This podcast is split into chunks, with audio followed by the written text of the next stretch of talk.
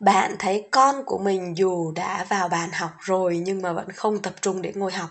Bạn nhắc nhở thì con vẫn không quan tâm và bạn làm rất là nhiều cách nhưng mà vẫn không hiệu quả vâng mình cũng đã từng như bạn và con của mình cũng đã từng giống như con của bạn. Nhưng mà mình đã áp dụng bốn cái cách dưới đây và mình nhận thấy rằng là nó khá là hiệu quả. Cái thời gian mà con của mình học nó nhanh hơn này, hiệu quả hơn này và không chán nản như trước nữa. Vậy thì bạn hãy lắng nghe hết cái tập podcast này nha, để biết được là bốn cái cách mà mình đã làm là như thế nào. Mẹ ơi, em ăn ơi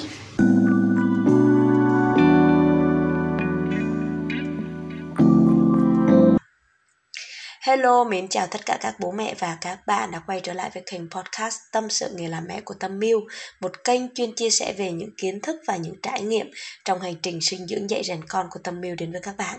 Chúc cho các bạn sẽ có một ngày mới thật là vui, thật là nhiều hứng khởi, thật là nhiều năng lượng, thật là khỏe mạnh nha. Và để mà nghe những cái tập podcast mới nhất của mình thì các bạn có thể tải các trang nền tảng âm thanh như là Google Podcast, Apple Podcast hoặc là Spotify hay là những cái trang nền tảng âm thanh khác còn để đọc và tham khảo những cái nguồn kiến thức và những cái nguồn tài liệu ờ, rất là đáng tin cậy, thì các bạn có thể là vào cái trang blog tâm yêu của mình đã được mình tổng hợp và chất lọc ờ, từ những cái trải nghiệm của mình và từ những cái ờ, tài liệu mà mình đã thu thập, ha. Rồi thì hôm nay chúng ta sẽ cùng đi vào cái vấn đề là làm thế nào để con có thể tập trung ngồi học được, đúng không ạ? À, thường thì à, mình thấy như thế này. Như bản thân của mình đi khi mà con của mình mà mình kêu con mình vào học mà con mình không học á thì mình bắt đầu cảm thấy khá là khó chịu. Mình sẽ nhắc nhở rồi sau đó mình sẽ thúc giục và sau đó mình sẽ gào lên. Tại sao con vào con ngồi học mà con không tập trung? Con cứ múa may quay cuồng rồi là con quay bên này quay bên kia. Để con chơi cái này chơi cái nọ đó, và cũng đã có một thời gian mà mình cảm thấy là khá là stress. Tuy nhiên, các bạn biết không, em bé nhà mình là một em bé rất là ham học đấy, mà vẫn còn có diễn ra cái tình trạng như thế này. Vậy thì với một em bé mà không có một cái nề nếp trước kia, thì chắc chắn là cái điều này nó hoàn toàn có thể xảy ra, ha. Vậy thì cái cách thứ nhất mà mình đã áp dụng, đấy chính là đưa con về trạng thái điềm tĩnh nhất đây là một trong những cái yếu tố rất là quan trọng mà mình đã nhắc đi nhắc lại trong rất là nhiều những cái tập podcast à, từ những cái tập chia sẻ về những cái nội dung về giáo dục sớm mình cũng đã có chia sẻ này. Thì tại sao cái yếu tố này nó lại quan trọng như thế?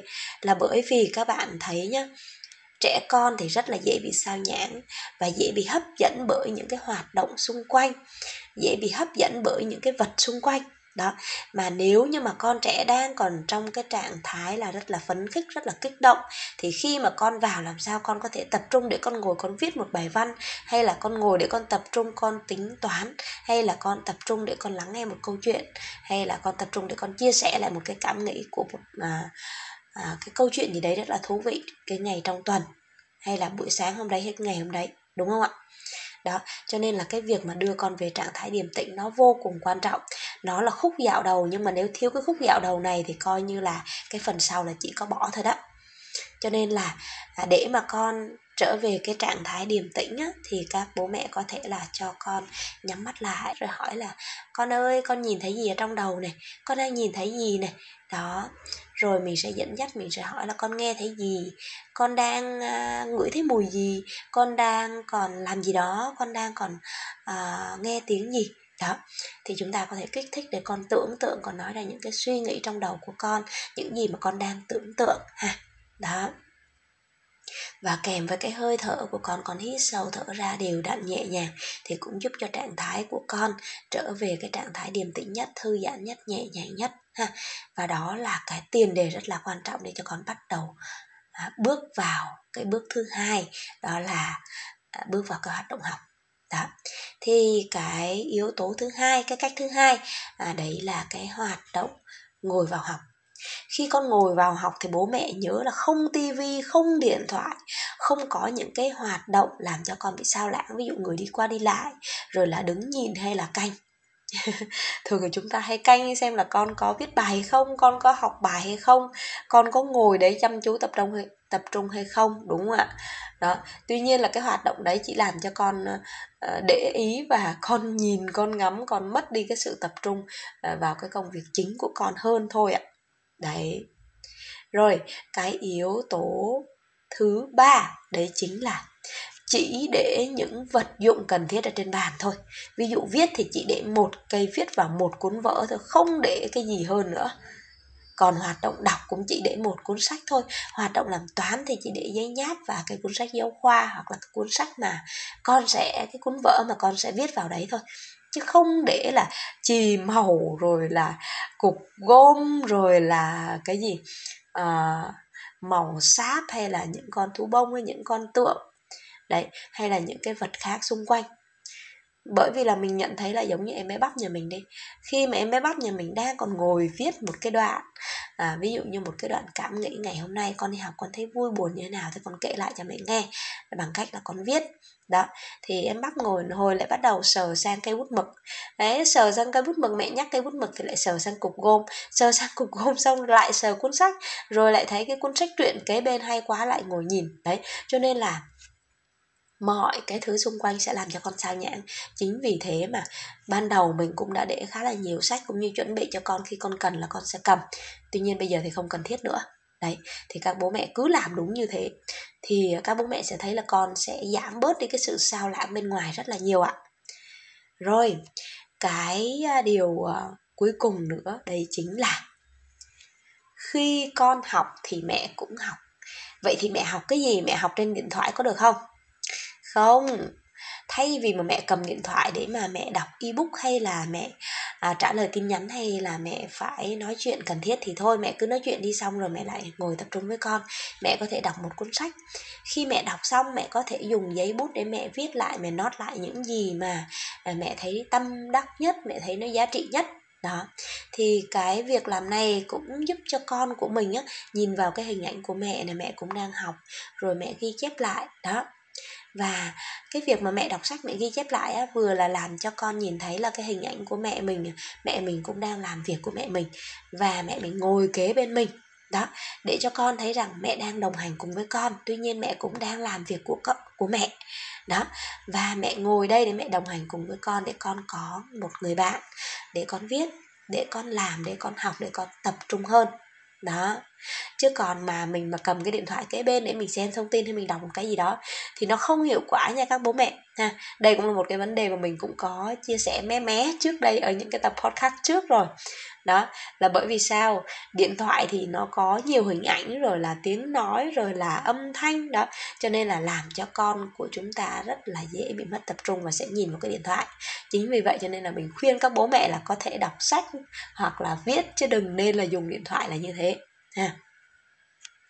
Đó, thì đó là cái yếu tố thứ tư, nó rất là quan trọng nha, các bố mẹ nha. Với lại là khi mà con nhìn thấy hình ảnh bố mẹ cũng đang chăm chú học tập như thế, thì con cũng sẽ chăm chú. Và mình để ý là mỗi lần mà em bé của mình mà cứ kêu mẹ mẹ mẹ mẹ, con có cái chuyện này con muốn nói với mẹ, là bắt đầu mình bảo, ba bảy con viết xong để tập trung tập trung tập trung đó mỗi lần mà con thấy con không tập trung là con kêu tập trung tập trung tập trung. Là tự nhiên con sẽ tập trung trở lại ha. Và con cứ tập trung con viết xong đi rồi con nói lại mẹ nghe nhá. Đó thì um, qua cái lời nói của mình rất là nhẹ nhàng rồi là kèm theo với một cái thái độ của mình là mình à, đang bên cạnh để mình đồng hành cùng với bé thì à, bé đã cảm thấy rất là thoải mái và hợp tác hơn với mình rất là nhiều đó, chính vì vậy mà cái thời gian mà em bé ngồi á, nó tập trung cho nên nó chất lượng, thành ra là học cái thời gian nó cũng diễn ra rất là nhanh, ha. Đó, thì đó là bốn cái yếu tố mà nó rất là quan trọng cũng như bốn cái cách mình đã áp dụng với em bé bắp nhà mình, với em bé bon nhà mình, ha, nó khá là hiệu quả. Mặc dù các em bé của mình bây giờ thì cái độ sao lãng nó còn nhiều hơn những em bé lớn rất là nhiều nữa đấy nhưng mà mình cũng đã làm được.